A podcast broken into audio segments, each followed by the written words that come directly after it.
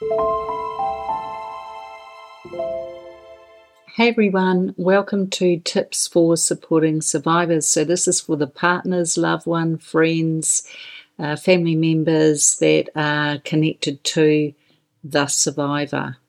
Survivors, you're welcome to watch as well, but it's really for your special ones that support you. So, the one this month is particularly on being believed because we know that that is really powerful to the survivor in your life it helps to give more than just validation. It helps to give them more of a sense of who they are and build confidence in them. And it also helps to decrease that awful shame that they've been carrying. And you'll see that show itself in lots of ways. It also helps them feel more likely to uh, disclose to others or share their truth in other ways.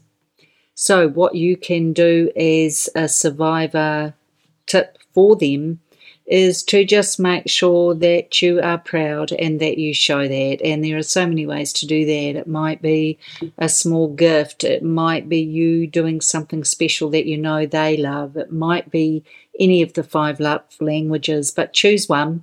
Choose a way that you like to show your love and dedicate that to the survivor because you believe them and you always have. And the gift you're just not going to notice how big the benefits can get. It's going to be huge. So, in the meantime, thank you so much for supporting them. They are very special to you and they are to me, and I think let's just keep doing it.